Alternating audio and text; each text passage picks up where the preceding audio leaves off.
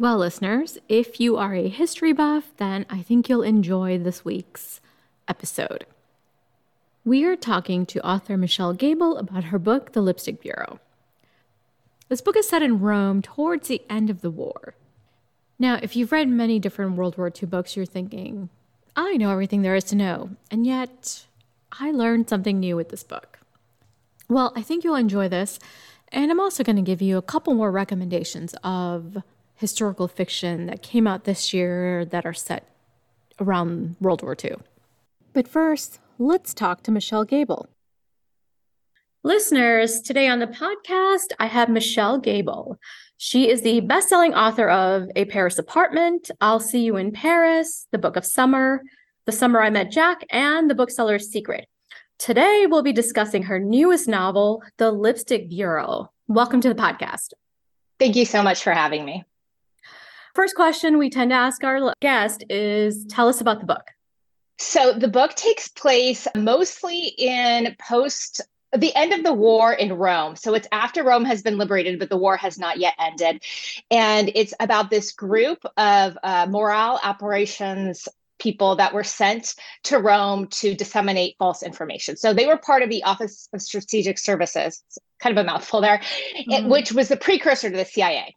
Mm-hmm. So this was all the clandestine work. And this group specifically was sent there to kind of mess with morale of the Germans. So they would send in, and it was black propaganda, which means that they don't know who it's coming from. So, you know, Americans can say, oh, you guys are on the losing side. It's horrible, but they know it's coming from Americans. But if it appears to be coming from their own side, they might take it a little more seriously. So, this ragtag group of people, artists, um, some women, writers, a, a, whole mix of people were sent to Rome to send this kind of information across enemy lines.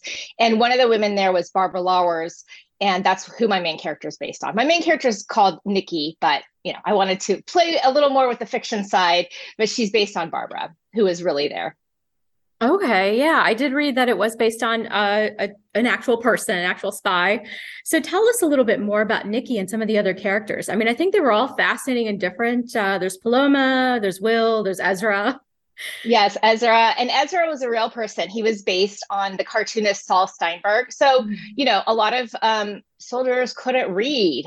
Mm-hmm. even you know their own language so they needed a cartoonist on staff and he became a very famous cartoonist for the new yorker he's well regarded but he worked in the morale operations office and he was a fascinating character in his own right um, i think my editor kept wanting more and more of him on the page but um, Nikki was based on Barbara, and she was uh, the original character, as with Nikki, my, my main character, was from um, Czechoslovakia, the former Czechoslovakia, and left and married a, an American man, and then was recruited into the OSS, precursor CIA, because she had a lot of languages.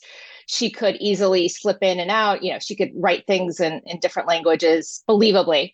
Mm-hmm. And that's kind of how she ended up there. And from my, for my character, for her purposes, you know, everybody's asking her, why you got out of Europe during the war, you escaped. Why are you going back? Mm-hmm. And, you know, her family's still in Czechoslovakia. So she thinks that maybe the closer she gets, especially if she's with a clandestine organization who might have an inside scoop. At that time, nobody was getting information out of Czechoslovakia. People did not know what was happening. Um, and so she thinks, well, here's my chance. I'll be physically closer. And then maybe with having my tentacles into the government, they might let me let me in on some information. And Paloma is a prostitute that works in Rome at the time. And, you know, it was something a lot of women had to do. To men were off at war and many were, died. And it was it was a hard time for a lot of Italians because they transitioned from being an axis on the what we would consider the bad side and then mm-hmm. you know they surrendered but then parts of the country were still with the axis parts of the country were um, allied and so there was a lot of mistrust and suspicion. They, they, were kind of struggling there and and a lot of women had to resort to, to that because there were a lot of a lot of americans especially in rome during the time. First it was the germans were occupying rome and then it was the americans. So there was a booming business and they had to survive somehow yeah, absolutely. I think it's fascinating because I feel like I haven't read as many books about Italy and um, so World War II in Italy. I read a lot about England and Germany, and that, but not as much about Italy. So, what made you decide first to pick this time period and also set it in Italy?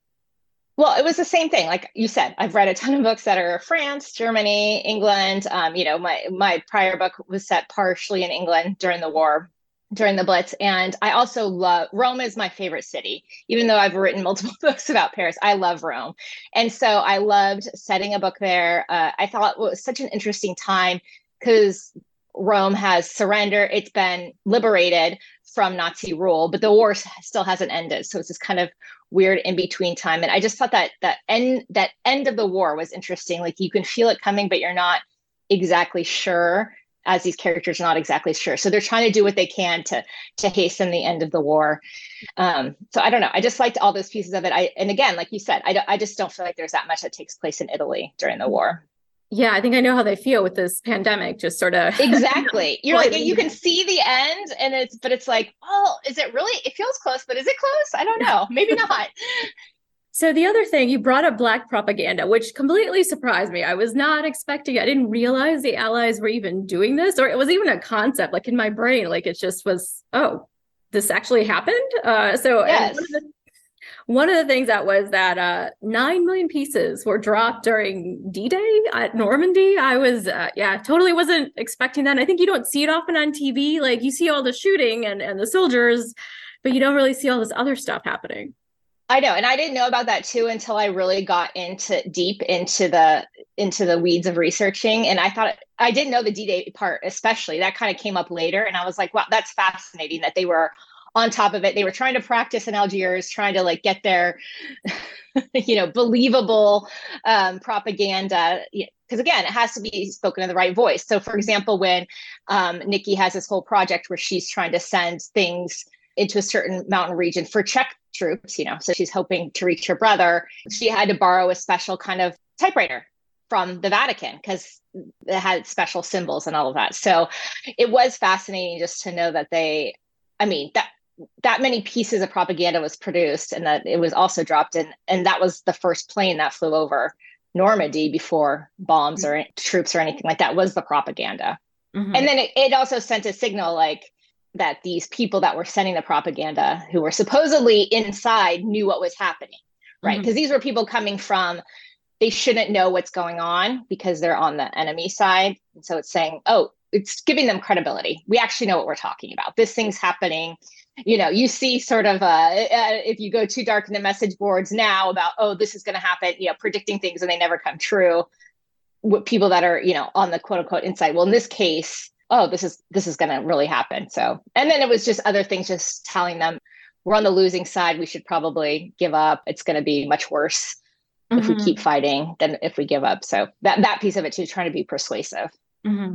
so did it work do you know if it worked? Did the did Germans uh, start seeing the the the, the messages and and start to believe? Yeah, it absolutely did work, and they attributed you know the real Nikki got did get a Bronze Star just as the Nikki in the book for for her efforts for the um the one the the troops in northern Italy, and then also the League of Lonely War Women, which was a big technique where they were preying on men's uh, desires to be to have female companionship and they would say you know we're the advertisements in the paper were, you know, we're these lonely housewives. We don't have anyone to entertain us.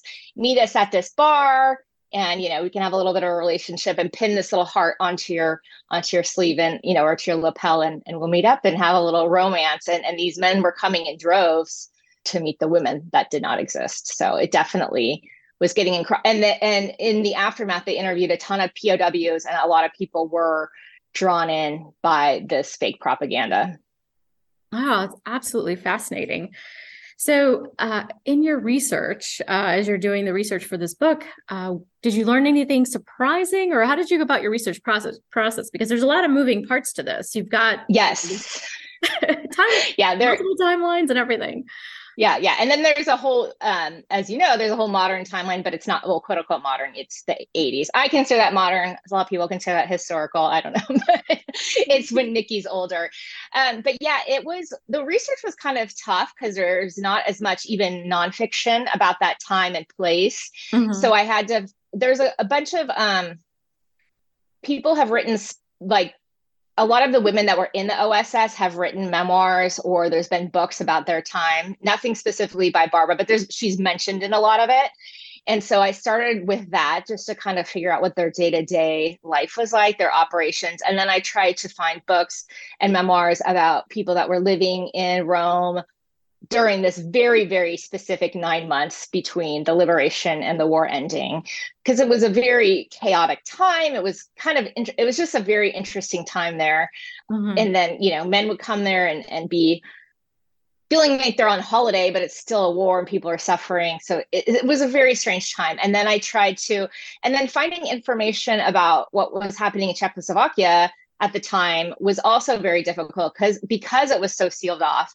And so many records like i like to go to records when i'm researching you know uh, firsthand accounts of things of just everyday people who are experiencing because you think about it like if you're experiencing some big uh, historical event you think mm-hmm. about it but it's affecting you different you're not just like well goodness i hope the battle of the blah blah blah goes well you know you're you're thinking about it on a more personal level and so i, I mm-hmm. prefer to look at firsthand accounts where it's like you're not always thinking about it um, it was actually in my prior book which i wrote during the pandemic it was um, they get to, they're in london in the blitz and they get to the point where they're like they realize they're like oh, this is so weird we're carrying gas masks with us mm-hmm. to dinner like it's normal and i was like oh my gosh that's so relatable when we were in the pandemic and so it's mm-hmm. kind of that thing where you get used to the everyday even if it's horrible and uh, but finding firsthand accounts from Czechoslovakia were hard. A lot of things were bombed, for example. A lot of records were bombed. So I love to find records, firsthand accounts, all that. So that was very difficult. I mean, I re- I had to search. I don't even remember. I found.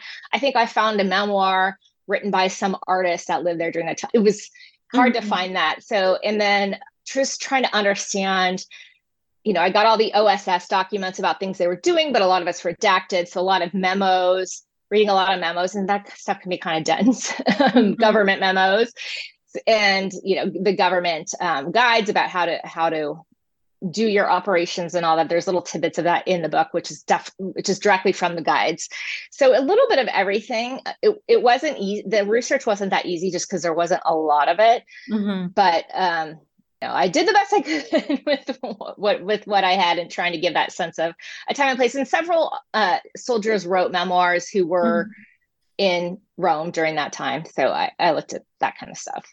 Okay, and then were you able to? And and oh, one more thing, uh, Stars and Stripes magazine our Stars mm-hmm. and Stripes newspaper, which is an army newspaper.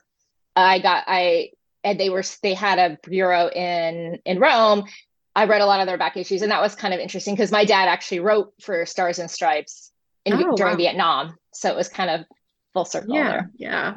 So, and were you able to travel to the uh, locations for? Uh... Not this time, but I've been to Rome a lot, mm-hmm. and I, you know, I love it there. But I would, you know, that's always a good excuse. So that's why my books are always good places because then you can have an excuse to go there.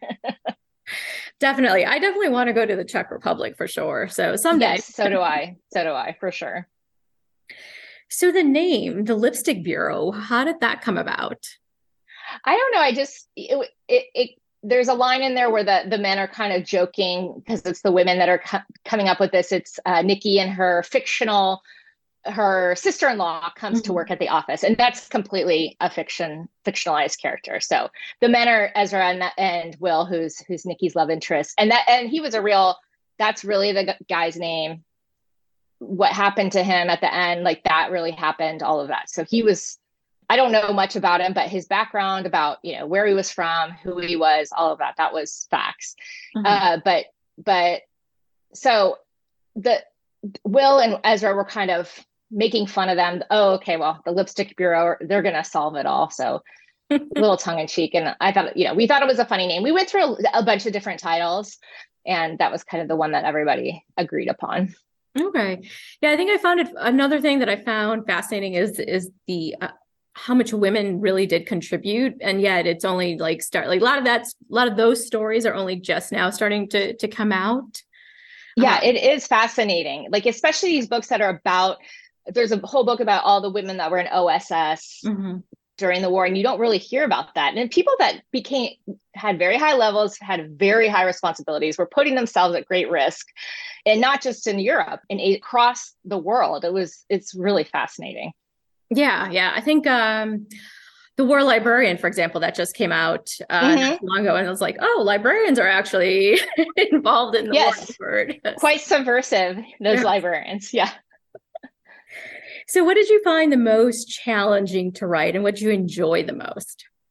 Um, it was hard. That I, I, it was a little challenging figuring out how to frame the mod because I wanted I wanted to have conclusion about what happened to the characters. That's why there's the modern day storyline, which is a very, it's not a very, it's more of like a wrapper than a, a true mm-hmm. storyline. It's not that, it's not that big of a portion of the book. So figuring out how to wrap that because I really just didn't want to end on a certain like sour note or I, you know, it was hard to figure out where to end it. And I wanted to kind of tell some of the ending in retrospect almost after you've had time to think about it. So that part was challenging. And I went back and forth about how to do that. And then my, it was actually my editor that suggested, well, maybe it's just a one, that part, because originally that happened over many months, that part of it, mm-hmm. uh, the modern day, but now it's just kind of really one night. Uh, so that was her suggestion, which I thought was a good one. So that I struggled quite a bit with that. And like I said, I struggled quite a bit with the finding information about the Czech Republic during that time and and and also understanding some of the operations was not you know i just i'm not like a military i don't have a military tactical brain. So trying to understand that. And then i just i just really really really loved um the i loved writing ezra. He was a lot of fun. Mm-hmm. and i liked writing paloma. She was very easy to write. And also uh, you know it can be hard sometimes like with a main character that doesn't always like make great decisions who can be a little prickly and that's Nikki making sure her motivations are clear and stuff. But I really, I just had fun with all the characters that were in the Rome office and and the things that they were doing. They were just a lot of fun to hang out with for me. yeah, yeah, definitely. Yes. And I found myself yelling at Nikki going, wait, why are you doing that? So. Exactly. Exactly. And that, and that's, a, that can be a struggle sometimes because you need to make her believable, but you know, where you understand it, but you get mad at her. Like you're like, I would never do that, but you need to understand why she why she would, even if you think it's a ridiculous idea. Yeah, yeah, definitely. So, uh, what is your writing process like? Are you someone who outlines or see, um, pantser? Yeah, I definitely outline, though the outline changes mm-hmm. hugely over time. But for me, it's just helpful to know where I'm going and have a path because yeah. It just it makes it easier to see ahead even if and, and the things always change. And it's not a detailed outline. It's more like this happens this happens this happens. Um, my little trick is that i always stop in the middle of something that's going well so that like in the middle of a paragraph in the middle of a chapter that's when i'm writing a lot that when i need mm-hmm. to pick it up the next time it's easier to pick up and you're not right. staring at a blank page or staring at like chapter five. Uh, that part is intimidating because I always think like, okay, opening the file is def- definitely the hardest part of writing getting started is always the hardest part. And i do quite a bit of research beforehand but i try not to do too much and i've learned this over time because if you do too much in advance then you're just like looking for places to cr- you don't really know what you need. Mm-hmm. so you're i always would be like oh well this is a fun fact. Let me try to cram this in a story somewhere even though it's like really not necessary to the entire story. So those are uh, a few of the the things that I do and then I just start writing and I'll and I'll research along the way. So I'll have maybe books that I'm reading you know, I'll, I'll get a lot of I'll get a lot of books from the library because a lot of the thing, things I read are out of print. Mm-hmm. So I need to get stuff from the library. And luckily, I also have um, a university library as well because sometimes things that aren't at the local library are at the university library. So I'll get things from there, and I'll have certain things that I'm reading along the way. So maybe if it's a memoir about Rome during that time, I'll read that as I'm working on those pieces. And then I do quite a bit of research after. So then at that point, I know, okay, this doesn't matter. Oh, here's an interesting tidbit to, to put into here. So that that's kind of my process. And once I'm when I'm actually writing, I have a daily word count mm-hmm. goal based on my deadline. You know, it's usually between a thousand and fifteen hundred words, which is isn't that much for a daily goal. It's just based on my deadline. Right, right. What's next? Uh, you already started another book? yes, I have a book due in uh, at the end of next month. So it's it's called The Queen of Palm Beach right now, but uh, the title will probably change. And it's about uh, Lilly Pulitzer.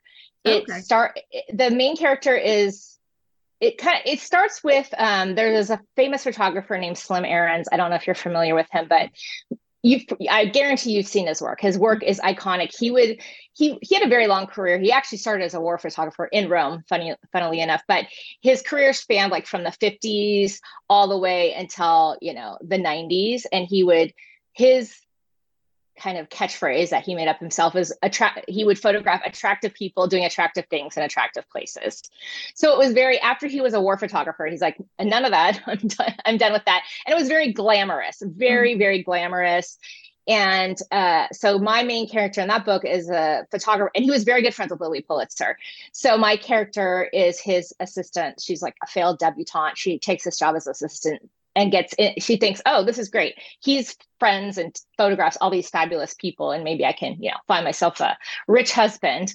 And of course, that's not that's not what ends up happening. And Lilly Pulitzer was a fascinating character in her own right because she was an heir, a Standard Oil heiress, and she was mm-hmm. very a denizen of Palm Beach. She had this very handsome husband. She would run around. They would run around bare bare feet, eh, you know, in the '60s in, in Palm Beach, and they called them Tarzan and Jane.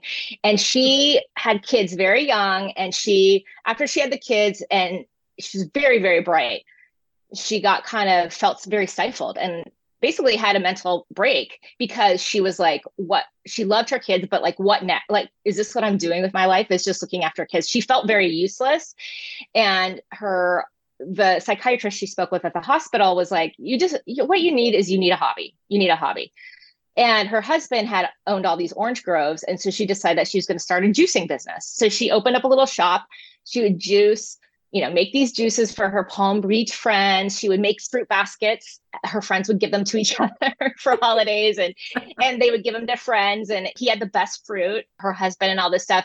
And she ended up like because she was juicing herself, like she would spill all over herself. And she's like, I need dresses that like hide the stains so she went and found the craziest fabric she could find, and she made had her seamstress make shift dresses. She was also very insecure about her figure because she didn't really, you know, she was a little bit bigger. She didn't have a waist, so the shift dresses are like what you learn to make in home ec, and that became the Lilly Pulitzer shift mm-hmm. dress. Like she just fe- it, her good friend from school was Jackie Kennedy, and so Jackie Kennedy wanted a couple, and she started wearing them, and of course after that it exploded so mm-hmm. um, and she was just an interesting character and then that her company went bankrupt and then it came back two men in in the 90s remember their moms wearing lilly pulitzer and they revived the brand after it had mm-hmm. been long dead so it's it's mostly palm beach but the but though because she this main character works for slim aarons she goes to Acapulco, you know, Gstaad, like very fabulous places in addition to, to being spending a lot of time in Palm Beach. So that's what I'm working on now. It's a lot of fun. Yeah, that sounds like it. Uh, so yeah. yeah. I look forward to see to reading that next. Uh, so a couple more questions. Uh, what do you hope readers take away from this book?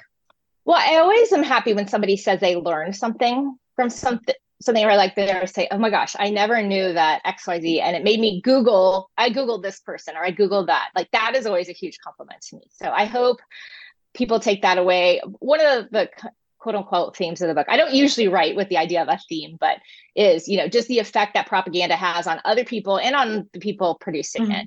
Because like Moggy, one of the characters gets kind of like twisted around herself because she's like, wait, we're like lying to people. Is that okay? Did the ends justify the means? So there's not really an answer to that, but it's just contemplating that, I would say. And and then I hope they just people appreciate the work that the women did contribute. And then also people like ezra you know the cartoonist. Mm-hmm. yes definitely. And especially right now when you know misinformation is is out there. Exactly. Um, i felt like it was very parallel to mm-hmm. that. And it's and it's like what is that costing the society the people making the propaganda and receiving it you know both sides of it? Mm-hmm. and then last question we always ask our guest is what are you reading or what do you recommend well, I just finished Signal Fires by Dani Shapiro. I finished that last night and I was like sobbing. It was so good. It was so good. And then she's she's been a memoirist of late. She's written very well-known memoirs, and uh, this is her first fiction in like 15 years or something. Mm-hmm. And then I just started Now is Not the Time to Panic by Kevin Wilson, which is, I love Kevin Wilson. I love his sly humor and, and, just the way he constructs a sentence. He's just brilliant. And I'm about 100 pages in, I love it. And then I recently read for historical fiction, that's right here, um, The Ways We Hide by Kristina McMorris. and this is a fascinating book. Um, again, it's about some. It's about a woman, an unlikely woman, you know, who who goes from a, I guess you could say, sort of a quiet existence to to being involved in the war. And Kristina McMorris wrote Sold on a Monday, which was a really best-selling book. So that this was a gorgeous book. I loved it so much. Very nice. That's a good list. Now I'll have more books to add. yes, exactly. Well, thank you so much for being here. And And thank you. And listeners, the Lipstick Bureau is available right here at the Kirkwood Public Library and wherever fascinating books are sold. Well, I hope you enjoyed that interview with Michelle Gable. Now, if you can't get enough of World War II historical fictions, I've got three more recommendations for you. The first one is One Woman's War by Christine Wells. This is the story of World War II British Naval Intelligence officer Victoria Bennett. She is the real life inspiration for the James Bond character, Miss Moneypenny. This book has all the exciting thrills that you find in a James Bond film, except the focus is Miss Moneypenny and not James Bond. My next recommendation is The Librarian Spy by Madeline Martin. Who would have thought that librarians could make very good spies? So, our main character, Ava, thought her job as a librarian at the Library of Congress would be quiet, routine. But something unexpected happens, and she gets an offer from the U.S. military to start a mission in Lisbon, posing as a librarian while working undercover as a spy gathering intelligence. And my third recommendation is That Summer in Berlin by Alicia Cornwall. And this book is actually set right before World War II. It is 1936, and it is the Berlin Olympics. Main character Vivian, she's a debutante, and she is in Berlin to help the English spy on the Germans. She spies on them to see if Germany is actually preparing for war. Because during the Olympics, Germany is on its best behavior, graciously welcoming tourists in a festival of peace and goodwill. Each of these books features strong women doing their part to help the war effort. I think you'll enjoy all of them, but if you have any suggestions for me, please let me know. You can write to me at the email address podcast at kplmo.org. I'd love to hear from you. That's our show this week. Thank you for listening. Stay tuned next week when we speak to author Mary Kubica about her new book, Just the Nicest Couple. I'm going to leave you with a quote by Oveta Culp First Secretary of the U.S. Department of Health, Education, and Welfare. Women who stepped up were measured as citizens of the nation, not as women. This was a people's war, and everyone was in it.